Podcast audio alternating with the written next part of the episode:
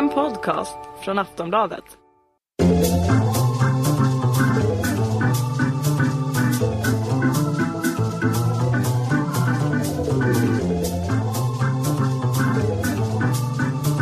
We don't need no education.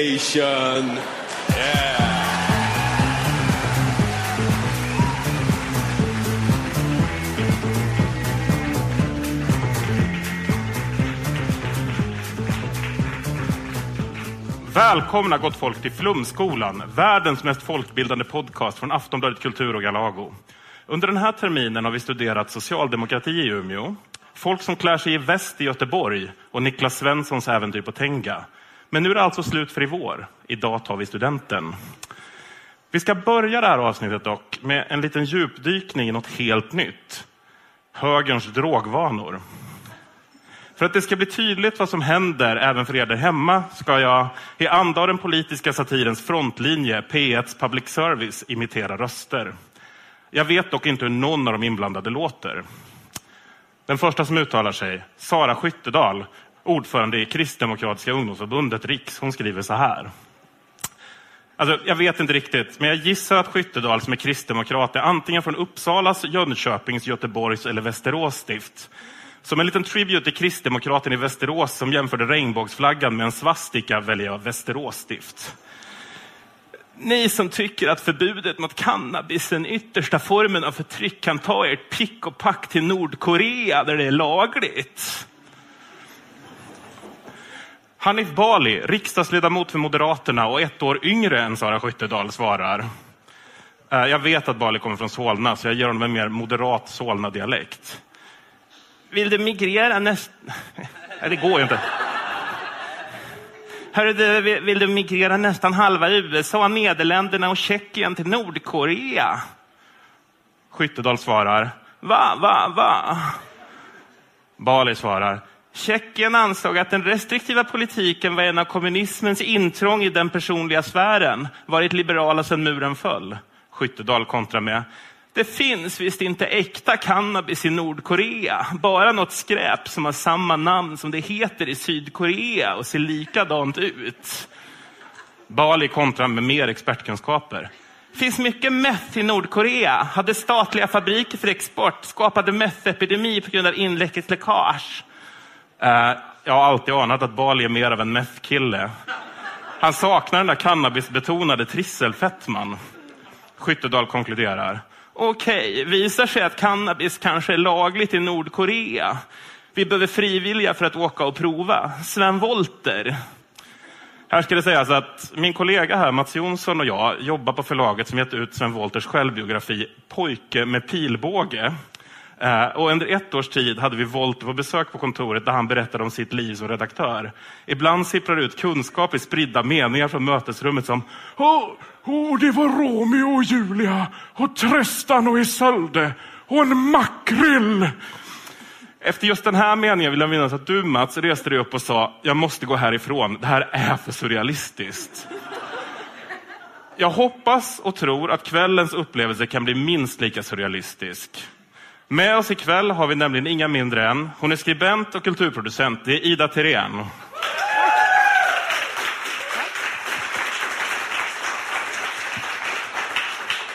Han är komiker, konferencier och arrangör av en av landets bästa standup-klubbar. Välkomna hit, Marcus Jonasson. Hej!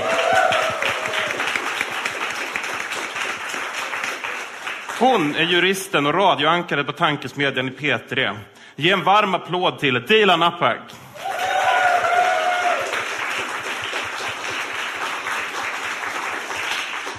Vi hoppas att vår fjärde paneldeltagare inte reser sig upp och går idag.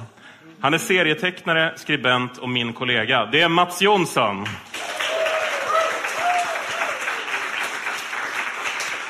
Och som vanligt är examinatorn här i vår vinstdrivande flumskola jag, Johannes Klenell.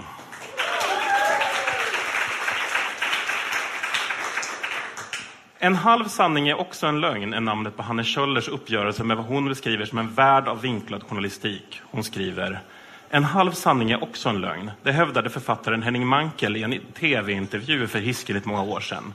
Jag har aldrig riktigt kunnat släppa formuleringen. Som mediekonsument har jag gång på gång blivit påmind om hur sant påståendet är. Hur journalister genom att utelämna vissa avgörande uppgifter kan skapa en helt felaktig bild av verkligheten.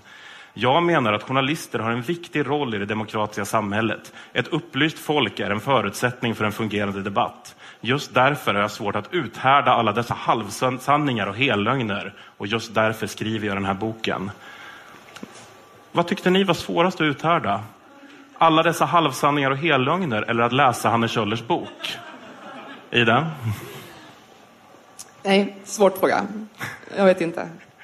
Man kan ju säga att det ena behöver inte utesluta det andra. Får man ta båda? Vad säger du Marcus? Eh, jag, jag har nog mest svårt för halvsanningarna och uh, lögnerna faktiskt. Eftersom jag, jag, läste faktiskt den här boken när den var relativt ny och, och hoppades på att den skulle vara bra. Mm, för jag, jag, jag har verkligen en pinne i röven när det gäller journalistiska grundprinciper. Och det tycker jag att man ska ha. Vad säger du Dilan?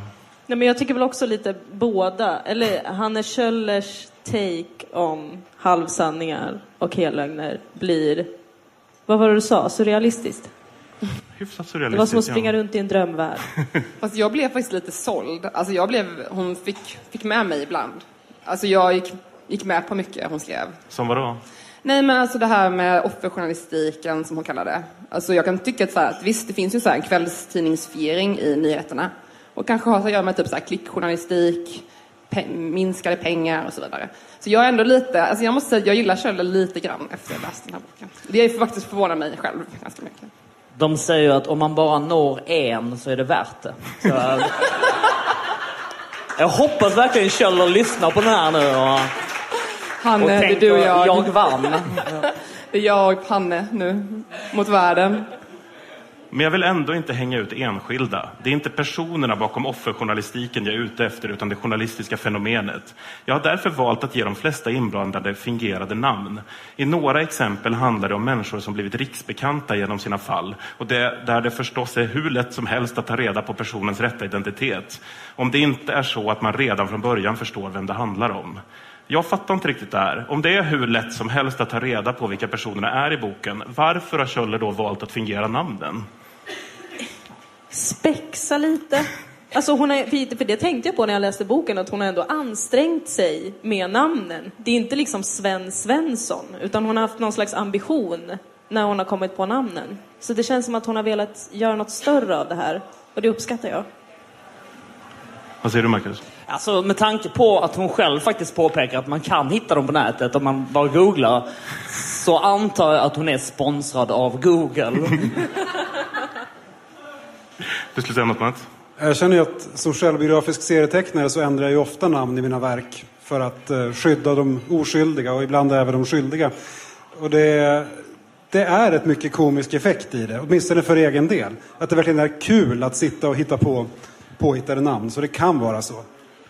Eller så är det här ett stort skönlitterärt verk som vi inte har, eh, vi har inte fattat det liksom. Läkartidningens läsare utgörs huvudsakligen av branschfolk och reporten vittnade om den stora upprördheten i kommentarsfält och läsarmail. En omvittnat skicklig och engagerad läkare ställd inför rätta när hon utfört sitt arbete. Alla läkare, summerade reporten, tog raskt ställning för sin kollega. Åklagarens agerande uppfattades, åtminstone initialt, som fullständigt obegripligt. En kvinna i publiken avbryter och frågar vad reporten menar med alla läkare. Hade tidningen verkligen undersökt vad alla läkare tyckte? Och var det verkligen 100 procent som menade att åtalet var huvudlöst?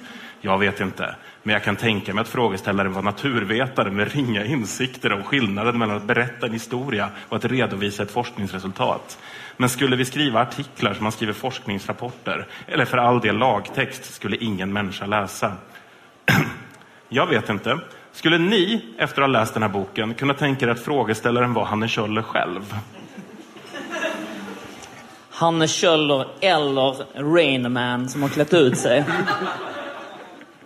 Men det är också kul att, att hon går in i någon slags, eh, som man vanligtvis kanske ser i sociala medier i frågor om feminism. Den här inte alla män-retoriken som hon liksom applicerar på ja, här, Läkartidningen, och är otroligt upprörd. Men det är verkligen Rain Man-beteende genom hela boken. Och det är inte kul, utan det är Hanne. Mm. ska man inte skratta åt, det är funkofobiskt. Vi får ju heller inte glömma att Hanne ju är utbildad sjuksköterska, vilket hon ganska ofta påpekar. Och det ger mig lite grann samma känsla som vår granne hemma i byn som hade, sade sig ha jobbat på bygge en gång i tiden.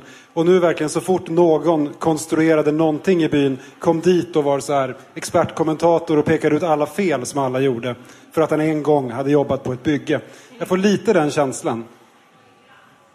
Det finns, ska medges, också ett strukturellt problem med uppdraget att komplicera. Som en följd av den branschkris som svept över mediesverige har specialreportrarna blivit färre samtidigt som allmänreportrarna måste göra mer. Nätet ska matas. Kanske förväntas man också klämma ur sig ett par tweets eller säga något i webb-tv innan man sätter sig, sätter sig och skriver sin, inom citattecken, pappersartikel. På en skala från 1 till 10 som beskrivning av en journalists arbete, hur förminskande är det här egentligen? Alltså, när man läser det här så är det väldigt kul att tänka sig att faktum att Hanne Kjöller är den enda på DNs redaktion som har ett eget rum. Alltså hon har det ganska gött. Så att eh, vi andra som måste liksom skriva tweets och pappersartikel, citattecken, för att få ihop lön. Liksom. Vi, det, hon har inte riktigt förståelse för det. Men det märker man genom boken att hon har inte så mycket förståelse för offer som alla andra än hon själv. Så de här journalisterna är offren i det här fallet? Ja, lite. Det är fult att luras. Och det är klart att man som konsument ska kunna lita på vad som står i en innehållsförteckning. Om man tar ett steg åt sidan och sätter inom citattecken skandalen i andra verkliga eller potentiella inom citattecken skandalsammanhang. Vad hittar man då? Tja, jag tänker på hur man i Frankrike i hiv-epidemins början, trots att man kände till smittan, gav infekterat blod till blödarsjuka. Det var en skandal. Eller hur det kinesiska mejeriföretaget Sanlu med berått mod blandade ut bröstmjölksersättning med industrikemikalien melamin och hur det resulterade i att flera spädbarn dog och hundratusentals blev sjuka. Också det är en skandal. I den pågående inom citattecken köttskandalen finns inga av dessa dimensioner. Här finns inget som kan tänkas ha en speciell innebörd för veganer, allergiker eller religiösa. Den enda grupp jag möjligen kan se som inom citattecken drabbad är andra passionerade stallflickor. Alltså, hur nära till hans är blöthjärtad som adjektiv för att beskriva Hanne Kjöller? Men hon är väl den enda som har lyft eh, stallflickornas perspektiv i den här debatten. Det är det, jag har inte sett det någon annanstans. Och de är ganska många. Alltså verkligen hysteriskt många. Jag trodde inte de var så många. De släppte ju någon ridpodd eh, i Sveriges Radio som blev hysteriskt populär. De finns, de är som stjärnorna. Man ser dem inte alltid, men man vet att de alltid är där. Och därför uppskattar jag att han eh, tar upp det här faktiskt. Så hon har väl ett hjärta någonstans. Vad säger du Mats? Ja, eh, jag har ju då kollat upp det här lite grann. Exakt hur blöthjärtad Hanne Kjöller är.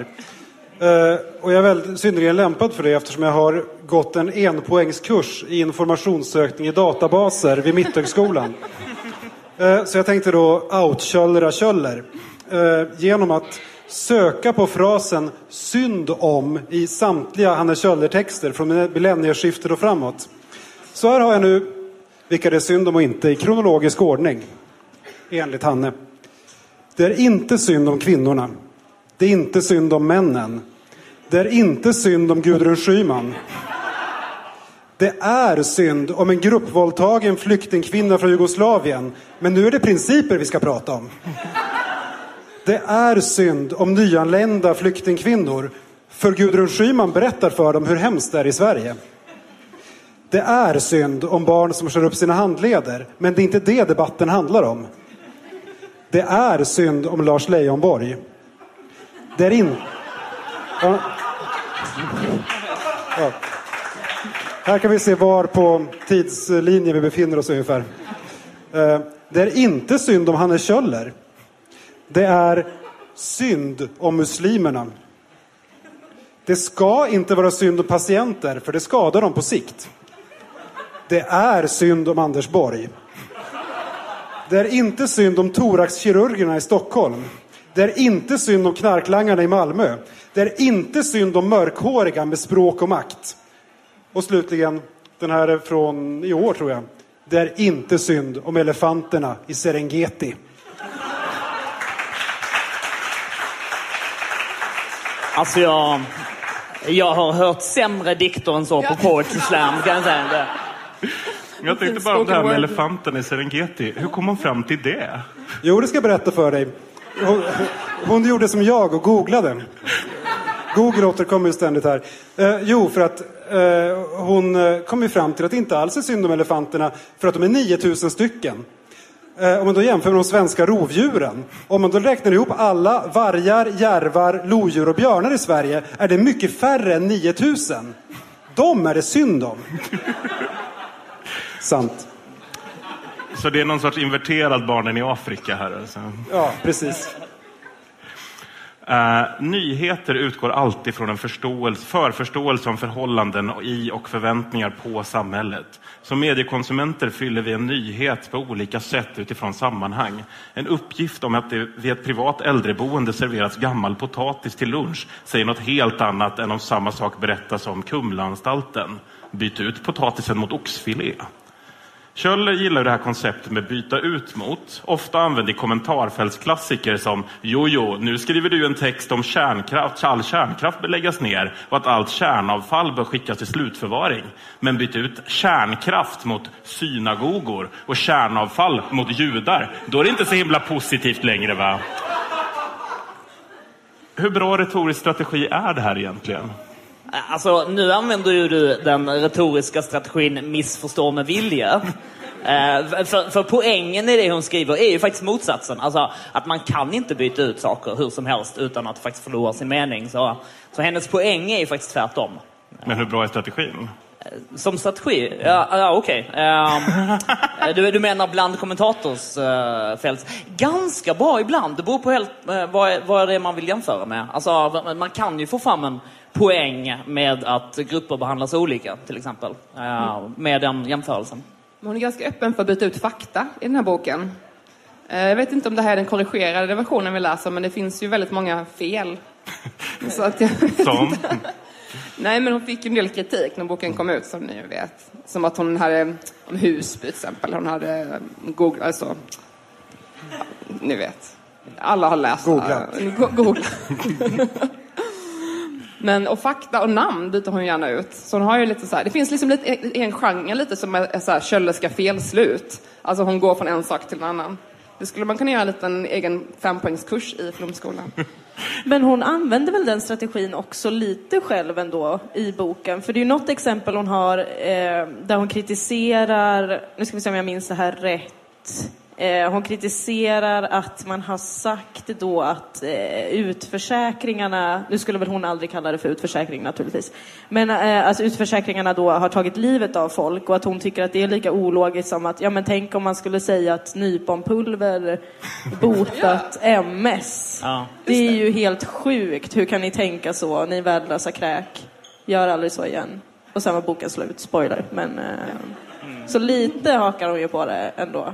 Ja, Eller fast, det- nej, men det, nej, men det kri- kritiserar hon väl ändå. Eh, alltså, det är väl en vettig kritik hon kommer med. Alltså, om, om någon dör av en hjärt- hjärtinfarkt och rubriken är dog efter att ha blivit utförsäkrad, då, då, då förutsätter man som läsare att det ber- beror på utförsäkringen och inte hjär- hjärtinfarkten. Det är ju som att säga liksom, Olof Palme dör efter att ha sett en Susanne Osten-film. Alltså om det, är rubrik, om det skulle vara rubriken första mars 1986, då, då hade ju liksom Susanne Osten Men fått vilka stå får till flest- svars. för- Vilka får flest klick? Ja, ja, ja, idag, Det är det viktiga, om, om. Olof Palme hade blivit mördad idag så skulle det vara rubriken, absolut. Jag, jag kan erkänna det. Det brukar sägas att en bra journalist ska ha stora öron. Man ska heller inte underskatta ett par ögon och ett något sånär fungerande huvud. Okej, jag erkänner. Jag ville bara visa en bild på Alfred E. Neumann här. För att bedöma om en story är sannolik, vilket inte behöver vara lika med sann, handlar det inte bara om att lyssna till ordens bokstäver, utan använda alla sina sinnen för att skapa sig en helhetsbild. Alltså vad är det här för journalistisk Waldorf-metod hon håller på med? Alltså jag tycker det ver- verkar vettigt. Alltså, om, om jag är osäker på om någon ljuger så brukar jag slicka den personen. Och vad händer då? Uh, smakar det mer syrligt än salt så, så vet jag att de ljuger. Det är viktigt att lyssna på texten, inte bara läsa Ja, ja, den. absolut. liksom. Ja, precis. Äta pappret. Eh, vi kommer till kapitlet med uppriktig nyfikenhet är halva jobbet gjort. Om man som journalist är tillräckligt nyfiken och tillräckligt lyhörd för de svar man får kan man så att säga få en del av sannolikhetsprövningen på köpet. Låt säga att man intervjuar en uteliggare som berättar att hans fru och barn brunnit inne. Alltså vad är det här för exempel? Det är jätteroliga exempel i hela boken. Det är verkligen en njutning. Nej, men det är, det är, nej, det är konstigt. Jag har inget svar. Jag ville bara säga att det var otroligt underhållande. Jag läste en intervju med henne i Expressen och då sa hon att att skriva är en uppkastning. Ja, det säger ganska mycket. Ja, hon använder inga mjuka vokaler direkt. Va? Det är bara de hårdaste orden som kommer ur henne. Hon lider för konsten på ett sätt som få andra gör. Vi kommer till kapitlet Journalistik som teater. Det händer att jag blir uppringd av TV eller radio, en tv eller radioredaktion som frågar vad jag tycker i en viss fråga. Ibland berättar de från början vad de söker, andra gånger förstår jag det själv. I film eller musikalvärlden skulle detta ha kallats en casting eller audition. Jag ska visa om jag med mina åsikter platsar i den roll vars karaktär redan bestämts av redaktionen. Jag har blivit uppringd av SVT Debatt ett par gånger. Jag ska erkänna att jag faktiskt aldrig råkat ut för den här sortens casting. Vad tror ni det är för redaktionsklåpare som inte vet vart Hanne Kjöller står i precis allt hela tiden? Du ville bara berätta att du blivit uppringd av SVT Debatt. Och tackat nej varje gång. Skönt att någon sa det. Och att SVT Debatt vet exakt var du står i alla frågor, men inte var Hanne Kjöller står. Men det här tyckte jag inte var så konstigt. Alltså det är ändå SVT Debatt vi talar om. Det var det jag läste i boken som jag kände var mest, eh, det kan jag köpa rakt av. Det är politikens Hunger Games. Ja, Så det du kan köpa i den här boken är att Hanne Kjöller har blivit uppringd av SVT Debatt. ja, och faktiskt uppfattat eh, det samtalet korrekt. Behöver man läsa en bok för att få reda på det? Ja, Det tillfällen, det tillfällen jag tackar ja är när jag själv initierat och drivit en debatt, kanske i form av en serie eller ett stort uppslag. Hon är lite av en bragger-bragger, va? Ja, eftersom mina tankar så ofta går åt ett visst håll så kom jag på liknelsen som jag nu ska läsa till. Jag kan tänka mig att komma ut genom svarta porten och parlamentera med Gondors furstar. Om jag initierat och drivit en debatt, kanske i form av ringsmide eller ett stort katapultanfall med avhuggna huvuden. Lite så, tänker jag. Att det fungerar. Sa Sauron verkligen så? Han tänkte det. Han har ju... Men Helen Kjöllers eh, fritidsintressen är ju faktiskt thaiboxning och eh, tyngdlyftning, bänkpress. Så att, eh, Hur vet du allt det här? det, så, det står i Expressen, jag har läst en intervju med henne, det, det är sant. Du har gjort research. Jag, gjorde research- jag, Eh, googlade du upp jag det? googlade. Tänkte ifall du läste en papperstext. En tweet. Jag tror många är överens om att stora och livslånga eller till och med ärftliga klyftor i ett samhälle skapar problem. Men en tillvaro med nudlar som huvuddiet under ett par studentår är knappast något som får människor att hata samhället och kasta molotovcocktails mot polisbilar. Jag måste bara lyfta frågan här. Hur i helvete hamnar vi här? Kölleskt felslut, det är en egen genre. Ja, och dessutom har hon fel. Alltså, det, det, för statistiken visar att just medelklassungdomar uh, ungdomar är lite extra benägna att gå med i terroristgrupper. Liksom. Och vi kan inte utesluta att det var liksom, uh, just nudlarna som fick de där studenterna ansluta sig till Baader-Meinhof-ligan. Så, så hon har fel i fakta dessutom. Det kan ju ha varit nordkoreanska methnudlar. Det kan det vara. Jag vet inte mer specifikt vad denna kvinna varit med om. Bara att hon, om metaforen tillåts, uppenbart flytt ur ett brinnande hus med sina barn. Därför blir jag förvånad över intervjun. Kvinnans stora bekymmer tycks inte vara den plågsamma väntan på besked i asylfrågan. Inte oro över de familjemedlemmar som finns kvar i landet. Nej, hennes problem är enligt inslaget att de drygt 6 000 kronor hon får i månaden för mat och kläder inte räcker. Ibland, säger hon, kan hon inte köpa mjölk till sina barn. Jag måste ändå lyfta frågan här. Hur bra är den där metaforen med ett brinnande hus här? Jag menar, hur många flyr ur ett brinnande hus för att sedan utredas i två år för om de ska få åka med i räddningsbilen? men det är också lite ett sätt att så här, eh, omänskliggöra nästan de här människorna, alltså asylsökande till exempel, att de, de får liksom inte oroa sig över vardagssaker. De får inte oroa sig över att de inte kan köpa mjölk någon vecka till sina barn, utan de måste konstant gå och tänka på de här stora sakerna. Vad är det politiska läget i mitt hemland? Eh, vad händer med mina släktingar? Det, det, det, får liksom inte vara underförstått att de kanske går och tänker på det, men i vardagen är skitstressade över att eh, de inte kan gå till ICA och handla. Lite underlig bild, kan jag tycka. Och så förväntas man skicka tackkort varje vecka till brandkåren för att man eh, fick åka med. Men det är viktigt att vara tacksam också. Att man får vara här. Jag säger att jag vill fråga henne om det där med mjölken och pengarna verkligen var det som gjorde tillvaron svår. Han svarar att han ska höra om hon vill och återkomma. Det har gått ett halvår och fortfarande har jag inte hört något från honom. Det intressanta här är egentligen inte vad kvinnan skulle berätta i en intervju, utan att Mikael Williams uppenbart inte vill förmedla kontakten, eftersom mina frågor inte stämmer med hans agenda. Jag tolkar det som att flyktinggruppernas riksråd bara vill ha, inom citat, press, om det kall som det kallas, om journalisterna skriver utifrån organisationens intressen. Jag har inte gått på Journalisthögskolan, va? Men är verkligen gissningar och tolkningar grundläggande verktyg i rapporterande journalistik? Nej, det är en tweet. Du har ju gått Journalisthögskolan. Ja, jag har inte, fick ju aldrig ut min examen. Eh, Jag firar faktiskt 20-årsjubileum just i dagarna. eh, Som icke utexaminerad. Grattis! Eh, Vilket kunskaps och utbildningsförakt. Men, nej, Välkommen men, men, till Flumskolan. Tack. Nej, men det, det, jag- det, det jag tänker på här är ju det att, att hon ju, ja men hon har ju rätt ibland. Eh, och hon har ju förstås rätt i att man ska ställa olika krav på liksom klassisk rapporterande, granskande journalistik och på och opinionsjournalistik som hon vanligtvis bedriver på DNs ledarsida. Eh, och där får, där får hon väl möjligen tycka och spekulera i något högre utsträckning. Men då är min fråga, vad är den här boken? Är den, ett, är den opinionsjournalistik? Är den ett debattinlägg? Eller är det en bok som ska funka som kurslitteratur på Journalisthögskolan?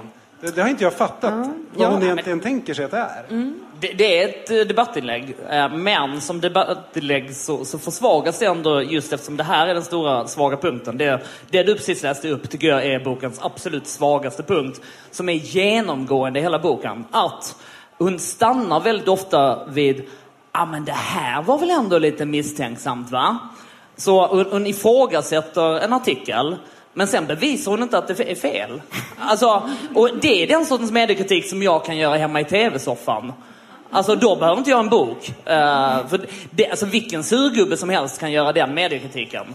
Uh, och, och det är ändå liksom väldigt, väldigt genomgående i boken att hon stannar där och gör liksom inte jobbet för att bevisa att hon faktiskt har rätt utan hon bara eh, nöjer sig med att sprida misstanken. Men jag har faktiskt ett svar på din fråga här Mats, eh, för jag har gjort research. Eh, På Altarista? Bing!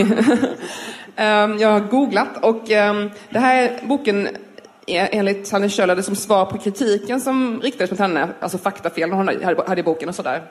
Så svarade hon att eh, det här är inte journalistisk bok, det här är en recension av samhällsproblem. Det är väl inget argument?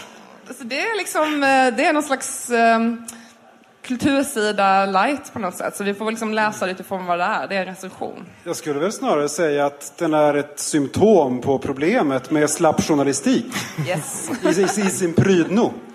Men då är det ju helt kongenialt. Alltså, då är det ett konstnärligt grepp att hon inte kollar upp fakta. Alltså sådant är inte helt oä- oävet. Och byta ut namnen. Bilden klarnar liksom. Ja. Det här är myggor och tigrar. Så fruktansvärt postmodernt det här. Alltså, det är... Ja, det är lite obehagligt där att här sitter vi och gör en oärlig läsning av en oärlig läsning av en oärlig läsning. Ja, det är snyggt. Och sen kommer nästa nivå av oärlig läsning på Twitter då efter att... Ja, eller när Hanne. Kjöller nämner det här i en ledartext. Åh, det svirrar. Hanne, glöm inte att vi är kompisar.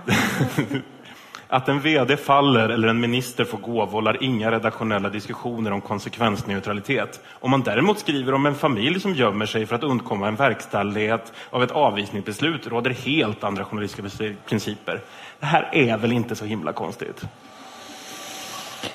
Eh, vad skulle du säga, Marcus? Va? Eh, det, nej, det, det, var, var, ehm, eh, jag somnar lite här. Va, ehm, nej, men nej, det är klart att eh, man granskar makten lite oftare än vad man granskar en helt vanlig städare. Ja, eh, det, det är sant. Men eh, hon har väl inte påstått att det var konstigt, va?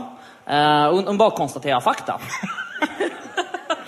Ja, det är min välvilliga tolkning av, av det hon skriver. Så att, ja, hon bara säger att så här är det. Maktens män eh, granskas mycket, mycket hårdare och framställs mer som skurkar än helt maktlösa människor. Och sen sätter hon punkt där. Vi Ja, eller kom, det gör det ju inte, för det här är ju då, det gäller ju då hela media-Sverige, utom en viss ledarskribent på en viss morgontidning, som absolut granskar arbetslösa, utbrända, tiggare. Fast det är mer som fritidsintresse faktiskt. Alltså, det, det, det, det, hon gör ju inte artiklar, det är mer liksom som hon ringer upp privat. Och, Jo, då. men vad då ser Hanne Kjöller sig som någon sorts liten gallisk by som är det sista motståndet? Hon trillade i så här ledarsidesgrytan när hon var liten. Det känns som att det faktiskt är exakt så hon ser sig själv. Vi är på kapitlet Offerjournalistik, ett slags omvänd hovjournalistik. Och här kommer beskrivningen av en av få maktens män som hon säger någonting om överhuvudtaget, alltså Carl Bildt. Men Carl Bildt har också en briljans som det är svårt att inte bländas av. Samma sak med vissa andra intervjupersoner. Det behöver inte vara en briljans i ordets traditionella mening utan kan, som i Desmond Tutus fall, röra sig om en aura av auktoritet för att man gjort så många personliga uppoffringar för att göra gott för så många. Jag tänker på ikoner som exempelvis Dalai Lama och demokratikämpar som Aung San Suu Kyi. Alltså, jämför de verkligen Carl Bildt med Dalai Lama? Jag är helt med. Det här är det bästa i hela boken. Men Dalai Lama. Ja, ja, jag vet inte, Dalai Lama var ju, var ju en eh, teokratisk feodalherre för guds skull. Så eh, jag är helt med. Jag Exakt. hatar Dalai Lama lika mycket som jag hatar Carl Bildt. Men han är väl väldigt Nej, men det, känd det, för det. absolut, båda var predestinerade redan vid födseln att hamna i, post, eh, i topposition. Så det är he, helt rimligt. Nej, men alla de exemplen är väl också Aung San Suu Kyi till exempel också otroligt dryg till exempel. Det är hon ju väldigt känd för att vara. Väldigt dryg, lustig dialekt. Eh, och gillar att trolla bort journalister. Det är ju sånt man förknippar med de här människorna. Så jag tycker inte att det är en konstig jämförelse alls. Ja, men det är så lite lustigt, för då har vi liksom så här Dalai Lama och det tibetanska folket, Carl Bildt har Fokusredaktionen. Ja, ja, men, ja, men eh, så kan man ju tänka om man vill värdera människor och göra skillnad på människor och människor. Men det är det inte alla som vill, Johannes. Men det är en ny bra slogan för London Oil, gör Guds arbete. Rent generellt kan sägas att, inom citat, de där uppe löper större risk att tilldelas skurkrollen än, inom citattecken, de där nere. Det är alltså makthavare i olika former som bör vara på sin vakt. Politiker förstås, även stackars oavlönade fritidspolitiker som offrar kvällar och helger utan någon ersättning för att kommunen ska fungera. Men skurkars ident- skurkar identifieras också inom näringslivet och då ofta högt upp. I synnerhet välavlönade företagsledare riskerar att trilla dit. Hur välutvecklad skulle ni säga att Kjöllers maktanalys är? Dilan? Ja, nej men hon har, väl, hon har väl rätt i att det är något konstigt att man, att man eh, har lite närmare till att granska de som har någon slags officiell makt till att förändra saker i ens vardag. Ehm, men också så kan jag inte riktigt hålla med. Alltså, det, det, vi lever ju också i en tid där man väldigt eh, hårt granskar också de som är längst ner. Ehm, men de kanske också har någon...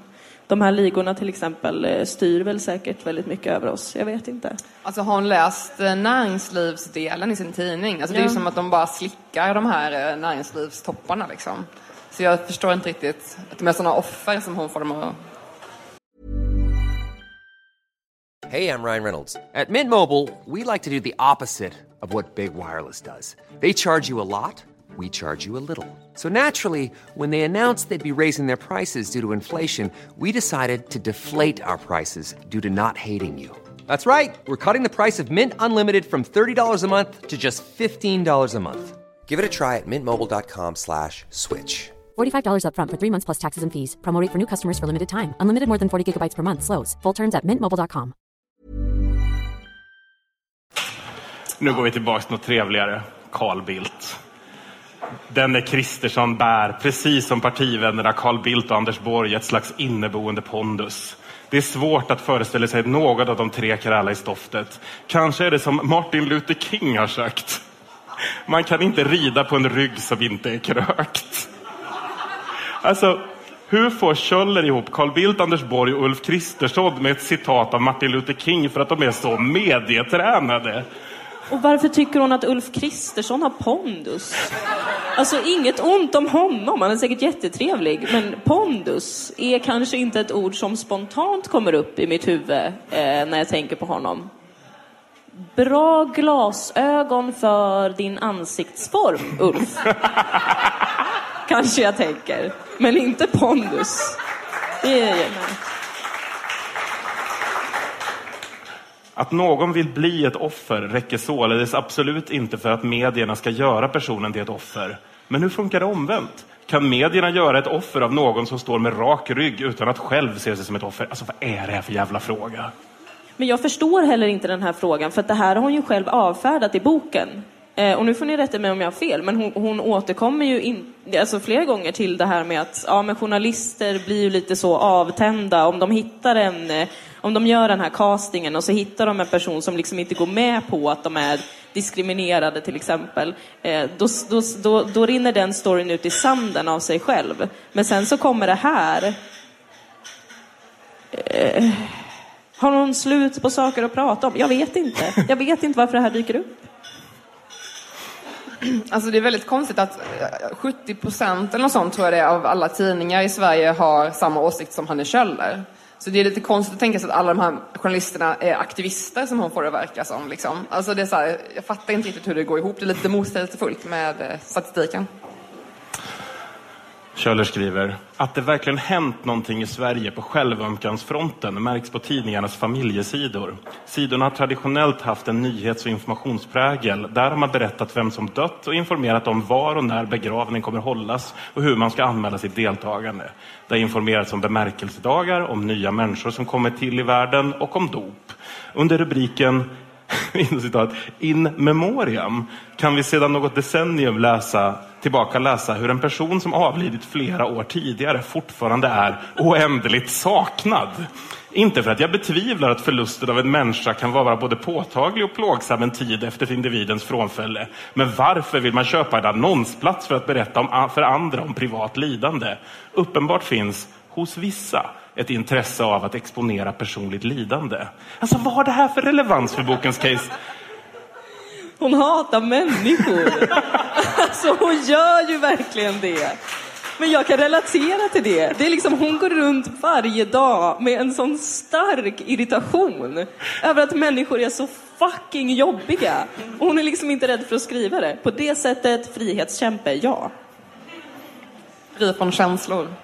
ja, alltså det är helt sjukt. Vem stör sig ens på det? Vem sitter liksom med en tidning och bläddrar och liksom sitter och studerar de här dödssidorna och blir så provocerad av att folk saknar varandra Ja, okej. att de tar med det i en bok. Alltså det är ett dåligt exempel, men ens poäng är att människor har blivit för jävla blödiga i det här förbannade landet. Och det, det har ju Ja. fan rätt i. Jag, jag hade bara valt ett annat ex- exempel. Alltså, förr i tiden tog man varandra i hand när man träffades. Nu kramas man, precis som att själen skriker desperat efter någon jävla närhet. Ja, men det, jag, det, där jag kan hålla med dig där. Ja. Men jag kanske inte skulle skriva en bok om det. För att jag skulle också känna att, är det här relevant för andra människor att veta om mig? Att jag hatar människor så här mycket? Nej. Men jag håller med dig. Sluta kramas. Sluta se trevliga ut. Och den enda logiska kopplingen jag kan se mellan journalistik och in memoriam-annonserna är ju att de befinner sig då i en tidning. En papperstidning. Men å andra sidan så är det ju in memoriam-annonserna som är med och betalar Hannes Kjöllers lön. Så jag vet inte. Det här passar inte in i hennes vanliga maktanalys. Det, Hon biter den hand som föder henne. Den döda och hon hand gör som det med glädje. Men jag tror att exemplet också kanske hade funkat bättre om hon inte kanske hade varit... Jag har hakat upp mig väldigt mycket vid att hon just har suttit, ja, men som ni har nämnt, med en papperstidning och suttit med dödsrunor. Men det som jag hade kunnat köpa som ett mer relevant exempel hade ju varit till exempel sociala medier och just det området som hon är väldigt mycket inne på. Alltså med liksom ohälsa, kanske framförallt psykisk ohälsa, alla de saker som man pratar väldigt mycket om och som eh, ofta liksom exploderar i sociala medier. Där hade jag fattat om hon hade blivit irriterad. Eh, men här, så old school. Vi går vidare till kapitlet med det fantastiska namnet Snurrigt om skolskjuts. I ett TV4, inslag i TV4-nyheterna 2012 berättas om en tioårig pojke som behöver skolskjuts men inte får någon. Både barnet och pappan framträder med namn, men jag har här bytt ut dem. Alltså om Kjöller nu byter ut namn på personen, varför skriver hon då när nyheterna publicerats så alla kan se vad det är? Så här inleder reporten för att beskriva situationen. Klockan är sju på kvällen när Daniel och hans pappa Tom anländer till hemmet i Täby efter en dag som startade 14 timmar tidigare. Klockan fem på morgonen. Det är den tid som krävs för att Tom ska kunna skjutsa sin son till hans skola i Stockholms rusningstrafik. Det är lite oklart att Tom ska kunna skjutsa eh, det är lite oklart vad startade betyder här. Gick de upp klockan fem eller åkte de hemifrån klockan fem? Om de gick upp klockan fem, när kom de då iväg? För det är inte rusningstrafik klockan fem på morgonen, inte heller sex och faktiskt inte ens sju. Eftersom inslaget handlar om skolskjuts måste det rimligtvis vara restiden som är det intressanta. Då tiden för att inmundiga frukost torde vara densamma om man så tar helikopter till skolan. Om man startar klockan fem från Täby borde man nog kunna nå den aktuella adressen någonstans runt halv sex. Kanske på sin höjd kvart i sex. Det finns ingen skola som drar igång vid den tiden. Det brukar snarare ringa in sig sådär tre timmar senare. Jag var inte jättebra på algebra i skolan, men vi får ändå ge Hanne Kjöller att hon är rätt bra på att sätta sig in i andras människors situation i påhittade matematiska formler. Va? kan tillägga att ähm, enligt min research så klar, läste han ingen matte på gymnasiet. Hon hoppade över matten helt. Ja, för att hon Går inte det? behövde den. Hon behövde den ju inte. Nej, hon behövde inte det. Hon- Nej, hon klarar sig utan den. Och sen om man lämnar rent matematiska så, jag vet inte om det framgick av citatet att den här pojken då i reportaget är autistisk och därför går på en specialskola då i grannkommunen Stockholm. Eh, Men det tillåts inte skolskjuts över kommungränserna. Och eh, min fru har jobbat med autistiska barn och ja, kan meddela att det här med att det tar en halvtimme att äta frukost Beroende på det autistiska barnet så kan det ta två och en halv timme vissa dagar. Så att eh, hon är verkligen lika härligt oempatisk som alltid. Ännu mer orimlig är totaltiden på 14 timmar. Säg att Daniel går i skolan 6 timmar om dagen. Då är det 8 timmar kvar att resa fram och tillbaka på. På 4 timmar i vardera riktningen kommer man väldigt mycket längre än Täby. Den fråga jag ställer är varför pappan valt att bosätta sig i Täby. Kanske har han goda skäl att bo just där och begränsade möjligheter att flytta närmare barnets skola. Men eftersom den frågan aldrig ställs får vi inget veta. Hanne vet va? Men det, men det är väl en jävligt berättigad, väsentlig fråga. Ja. Varför vill man bo i Täby? Ja. Det är det. Är, det, är det. Det är det faktiskt. Jag har bott i Täby. Jag har vuxit upp i Täby. Hanne Kjöller också. Va? Är hon från Täby? Jag har inte Yes. gjort någon research. Ja, det förändrade ju hela min bild av henne. Plötsligt är ju hon, wow, gud. Nej men alltså, ja men då förstår jag också varför hon ställer frågan. Nej men det är ju helt, det är ju sinnessjukt faktiskt. Varför man skulle välja, om man, om man har ett val. Ja, och, och det är då man liksom, det är här jag inte förstår varför han inte läser mellan raderna. Precis som hon själv uppmuntrar till i sin bok. Liksom, använd alla sinnen för att försöka förstå en bild. Men hon ser liksom, hon har något slags underbart tunnelseende där hon ett, inte ser det här med autismen. Att så här, det kanske inte är som med alla andra barn, att det går undan. Eh, och sen också det här eh, att bor han i Täby så får vi väl anta att han inte hade något annat val. Varför skulle han annars vara där? Jag kan inte förstå det. Fruktansvärd plats. Ja, men, och framförallt, men låt pojken få sin skolskjuts. Jag menar, hur farligt är det? Fast regler är ändå regler och det tror jag den här autistpojken skulle hålla med om. Alltså nu var jag jävligt nära att spela ut Adolf Eichmann-kortet här. Men jag gjorde det inte. Med jämna mellanrum läser och hör vi om polisjakter med dödlig utgång. Ibland handlar det om så kallade Ghost Riders, ett fenomen som sägs ha sitt ursprung i Australien, där en svartklädd förare med svart visir och trimmad motorcykel utan registreringsskyltar försöker locka med polisen på en katt och råtta-lek.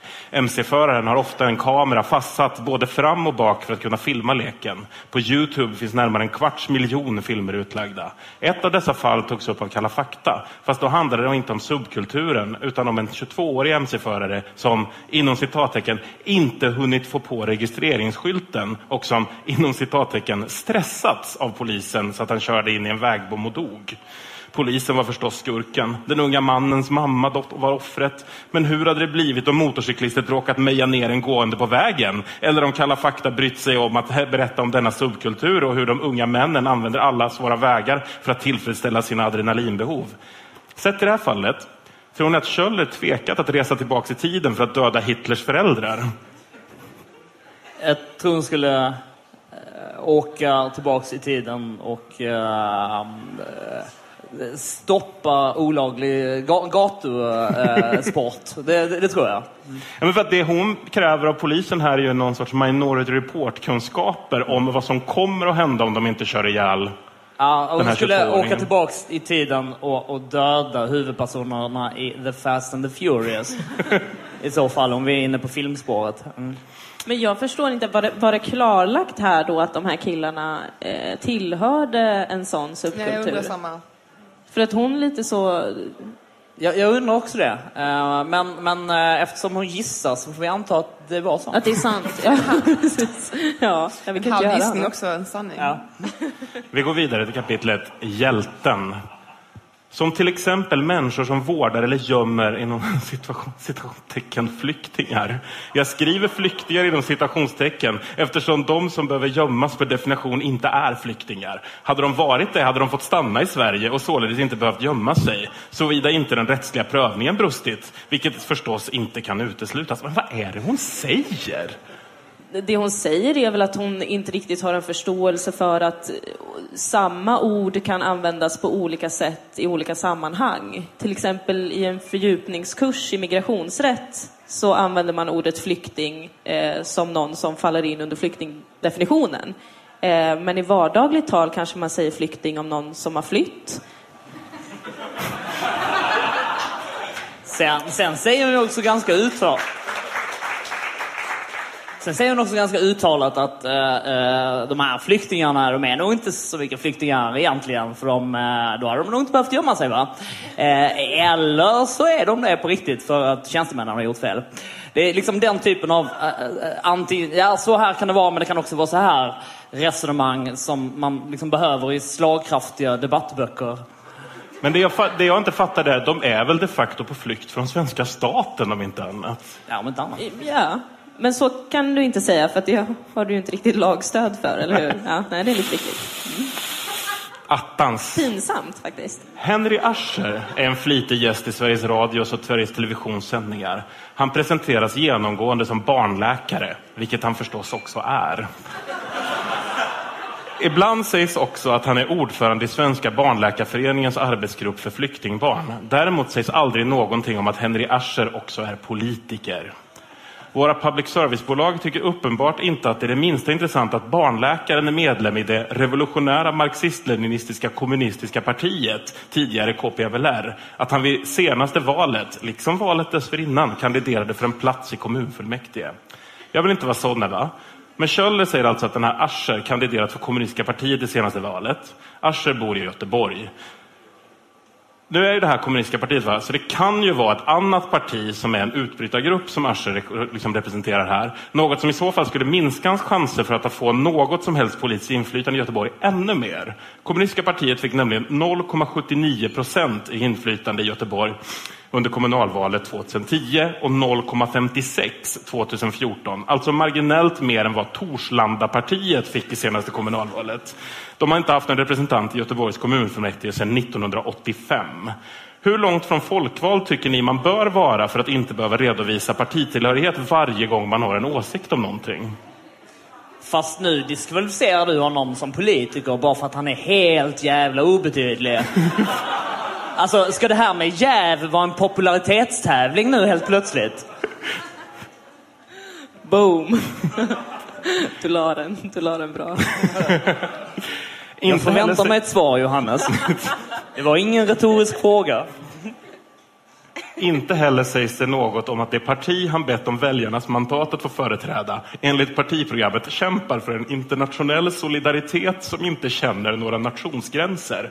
Henry Ascher är alltså, förmodar jag, av uppfattningen att alla som vill vara i Sverige ska få vara i Sverige. Känns det inte lite som att Schölder är typen som skulle beskriva ett möte med en smurf med texten Astrosmurf dricker en påtaglig mängd hallonsaft. Han påstår sig smurfa varje dag. Huruvida så är fallet kan dock inte bevisas. Ja. Jag, jag smurfar inte din fråga faktiskt. Nej, att hon, hon, hon drar hela tiden saker till en väldigt lång spets. Att kommunistiska partiet står för internationell solidaritet som inte känner nationsgränser Vidrigt. kan väl inte ändå vara så jävla relevant i ett sammanhang där du ska prata om om du tycker att barn ska få stanna i Sverige eller inte. Jo. Du måste förstå det Johannes, att det med barn får stanna i Sverige, nu låter du väldigt blödig här. Men det, det är en fråga som vilken fråga, annan fråga som helst. Krogmoms. Det vore ju som att låta en centerpartist uttala sig om krogmoms. Vi går till kapitlet Mer om offer och skurkar och om oskuldsfulla flickor kontra ondskefulla män. Promenad, sommarregn, mamma, en gemensam middag. Allt är frid och fröjd. Allt är stillsamt, vänligt och vackert. Och så pang! Konfrontationen med den hårda verkligheten. Låsas in, murar, taggtråd. Byt ut den snart 23-åriga självskadande Karin mot 33-årige pedofilen Ove och man inser att den ingressen kommer vi aldrig få läsa. You had me at hello, Hanne Kjöller, men vad fan snackar hon om? Alltså, här är det lite svårare för mig att tolka än van- välvilligt. Men jag gör gärna ett försök. Eh, även om det kanske betyder att jag måste klyva en del hårstrån. Så. Men, men som jag fattar hennes poäng så, så menar hon att vi människor och journalister i samhället, vi gör skillnad på tjejer som, som skadar sig själva och pedofiler som våldtar och dödar barn. Är ni med mig så långt? Ja, okej, bra. Eh, och då är hennes poäng att eh, eftersom eh, liksom stycket handlar om rättspsyk och vilka som läggs in på rättspsyk, att det här eh, är inte helt riktigt att göra den skillnaden eftersom båda faller under kategorin så pass psykiskt störda så att de inte längre kan vara ansvariga för sina handlingar. Alltså de saknar impulskontroll eh, och eh, det- rättspsyk är faktiskt inte ett straff. Man, man, man hamnar där för att man faktiskt är sjuk och man inte kan kontrollera sitt beteende. Och det här tycker jag är så himla vackert. Alltså, jag, jag, jag tycker det är så otroligt fint att Hanne Kjöller kommer ut som en sån fullblodshumanist. Så att hon slår liksom den här 70-talsvänstern på fingrarna när det gäller att ha förståelse för folk som hamnar i kriminalvården. Alltså, jag, alltså inte inte ens Kenneth Ahl-kollektivet hade så stor förståelse för sexbrottslingar som dödar barn. Alltså jag är så imponerad att du lyckades tyda den här. eh, Tack, jag är ganska empatisk av mig. Eh, Men alltså jag måste få, nu måste jag få vara lite jurist. För att det här, just det här störde mig väldigt mycket. Att just att hon liksom eh, genomgående, och det här är dock en eh, personlig betraktelse eh, efter att ha läst boken, men liksom genomgående i boken så är hon väldigt så, jag har rätt. Punkt. Eh, allt jag skriver här är sant. Ehm, och jag har en oerhörd förståelse för journalism, juridik och medicin. Men ändå så liksom eh, skriver hon som att, för att Alltså, alltså lagen är ju en form av moral, det är ju den moralen vi har just nu. Och då, den moralen som finns är att pedofili är smutsigt, skamligt, fel och fult. Och att hon inte, det är därför det är förbjudet. Och att hon inte kan ta in det och därför förstå att det är därför man inte pratar om pedofiler som man pratar om unga tjejer med självskadebeteende. Det förstår inte jag. Det är konstigt. Nu ska jag inte vara mer juristig i den här podden. Vi går till kapitlet Fattigdom och barnfattigdom. Fattigdom, barnfattigdom och nyfattigdom. Absolut fattigdom, relativ fattigdom, risk för fattigdom och allvarlig materiell fattigdom. Det brukar sägas att kärt barn har många namn. Hon gillar verkligen ordet fattigdom. Eftersom relativ fattigdom utgår från vad andra har, inte vad ett hushåll behöver, är det, väldigt, är det ett väldigt kantigt begrepp. I ett stenrikt oljeemirat som kryllar av miljardärer blir miljonärsbarnen per definition fattiga. I en region som drabbas av en massiv svältkatastrof där så gott som alla barn har uppsvällda magar av undernäring finns omvänt inga fattiga. Jag är ändå rätt nyfiken på vart det här oljeemiratet hon pratar om ligger. Jag tror jag kan ha läst om det i ett Tintin-album någonstans. Men det... Det har nog Hanne Kjöller också. Hon konstaterar i alla fall det måste ändå vara bättre för en tonåring från Syrien att leva i Sverige utan en smartphone än att kanske inte leva alls i Syrien. Alltså, har hon verkligen haft den här diskussionen med någon? Jag måste ju ändå ge henne rätt i så fall. Jag tänker bara när jag läser det här, för det här kan man koppla lite till det du nämnde också, att hon drar saker väldigt mycket till sin spets. Eh, hon uppfinner nya spetsar.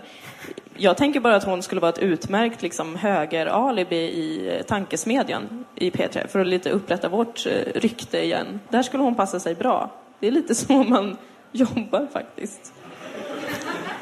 Mm. Nej men jag gillar, ja det är bra. Jag ska rekommendera henne. Vi kommer till P3.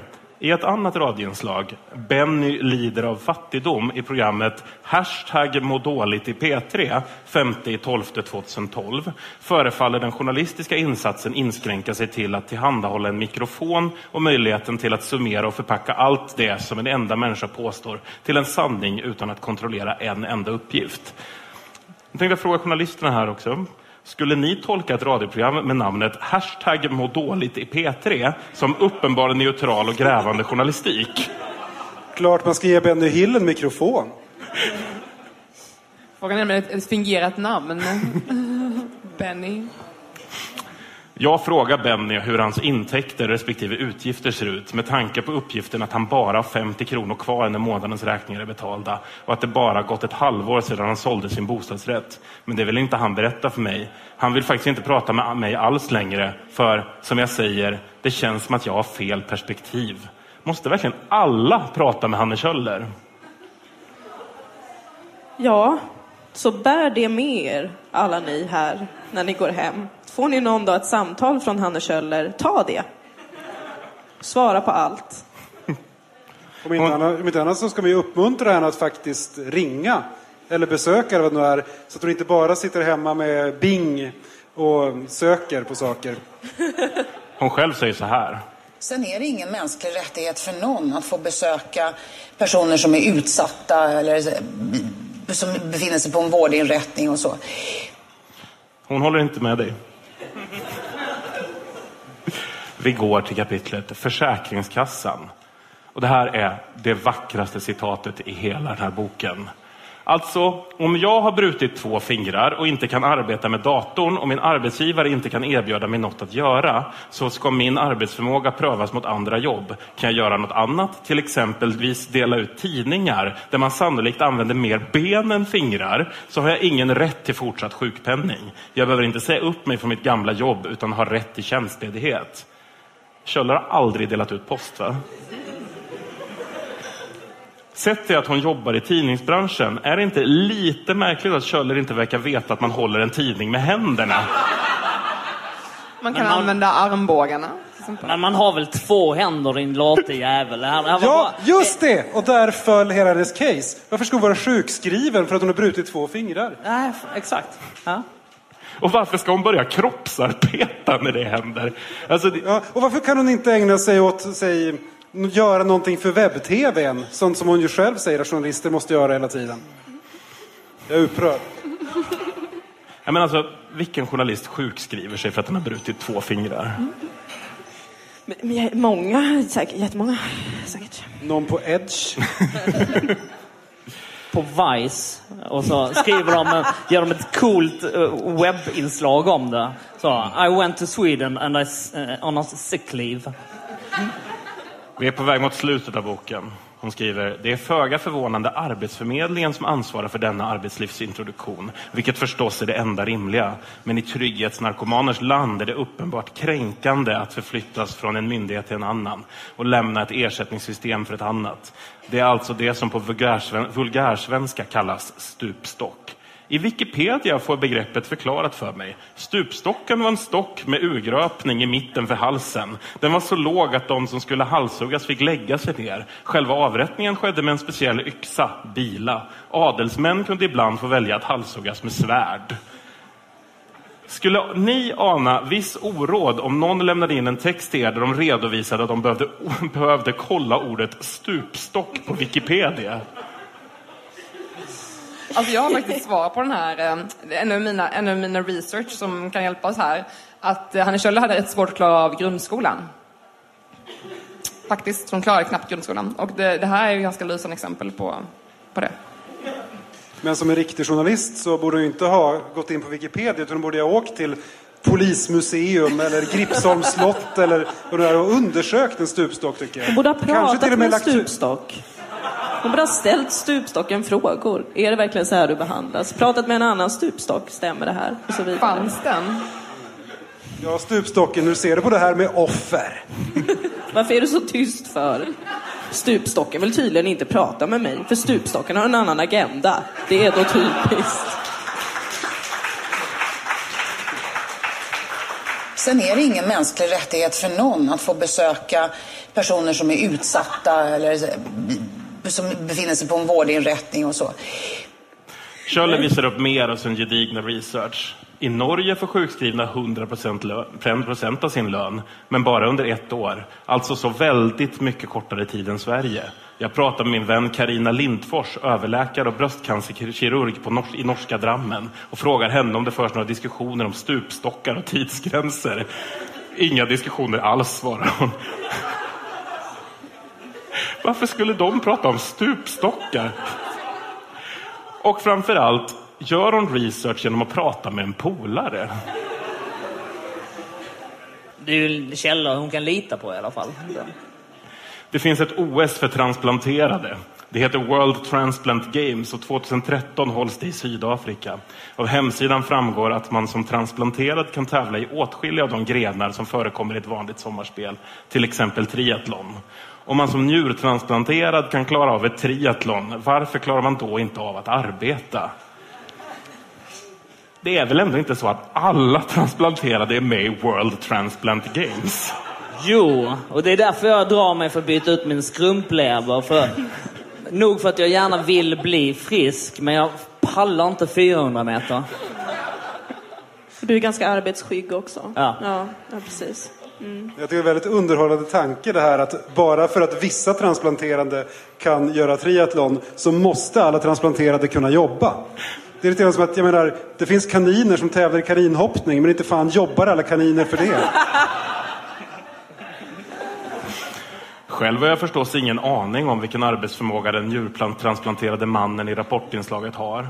Men rapporteringen är till ett exempel på hur vissa diagnoser i mediernas värld liksom aldrig behöver förklaras. Är det här verkligen något att gå runt och vara bitter över? Va? Ja, men hatar du människor så endast fantasin sätter gränser för vad du kan gå runt och vara bitter över. Det här är ju bara ett av många. Men jag, jag tycker också att det är så kul att det känns som att i Hanne Kjöllers värld så ser hon det här OSet framför sig där folk liksom springer med fortfarande öppna operationssår. Hon tänker att de kämpar så hårt, men här i Sverige sitter de och bara gnäller. Kanske tar morfin, är lata små äckel som inte anstränger sig. Och det är antagligen exakt så det är. Men det är också lustigt, för hon är inne på att så här, en njurtransplanterad ska springa i liksom World Transplantation Games. Men själv kan hon inte jobba som journalist i två veckor för att hon har brutit fingret. Fingren.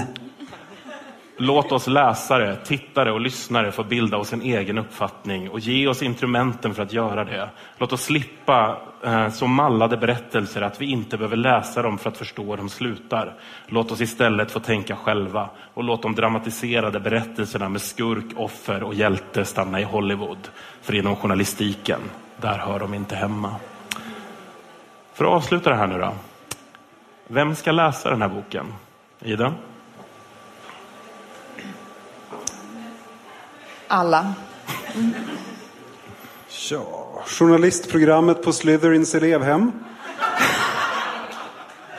Jag tänkte säga Ida Terén, men nu har jag redan gjort det. Jag tänkte eh, redan från början att om det är någon som kan bli påverkad av den här boken så är det Ida Terén. Och Jag byter bana efter det här. Börjar på DN imorgon.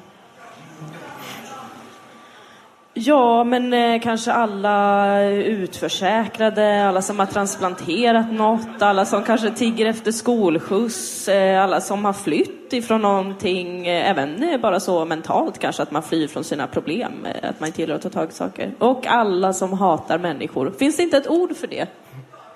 Misantrop. Misantroper. De kan ha det som en liten bibel. Och även Carl Bildt. Jag tror han blir ganska glad faktiskt. Ja, och Dalai Lama. Vad har ni då lärt er av att läsa den här boken, i den? En halv sanning är också en lögn. Du läste bara omslaget va? Mats? Eh, Fullt upp med googla. Ja, faktum är att jag under det här samtalet kom fram till vad, det, vad jag lärde mig. Jag menar, jag är ett stort Hanne Kjöller-fan, eller vad man nu ska kalla det. Följt henne länge. Och det är att jag till slut har benat ut hennes ideologiska hemvist. Eh, det står på Wikipedia, jag har också varit där, att hon är, kallar sig liberal feminist. Men jag har funderat liberal, konservativ, ehm, brunare än så. Men kom fram till att, jag menar, hon tycker att folk ska ta ett enormt eget ansvar, inte få massa hjälp av någon stor kvävande stat. Och hon hatar alla människor. Hon är ju satanist.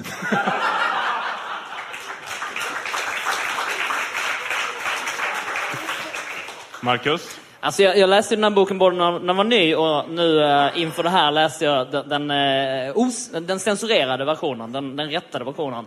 Eh, och jag har lärt mig att en bok faktiskt blir bättre efter lite konstruktiv kritik. Även om den redan har hunnit ut i bokhandlarna. Så, eh, lite bättre är det nu faktiskt, än vad det var innan. Dylan? Eh, att man kan leva ett helt liv eh, där man bokstavstolkar exakt allt och klara sig ganska bra.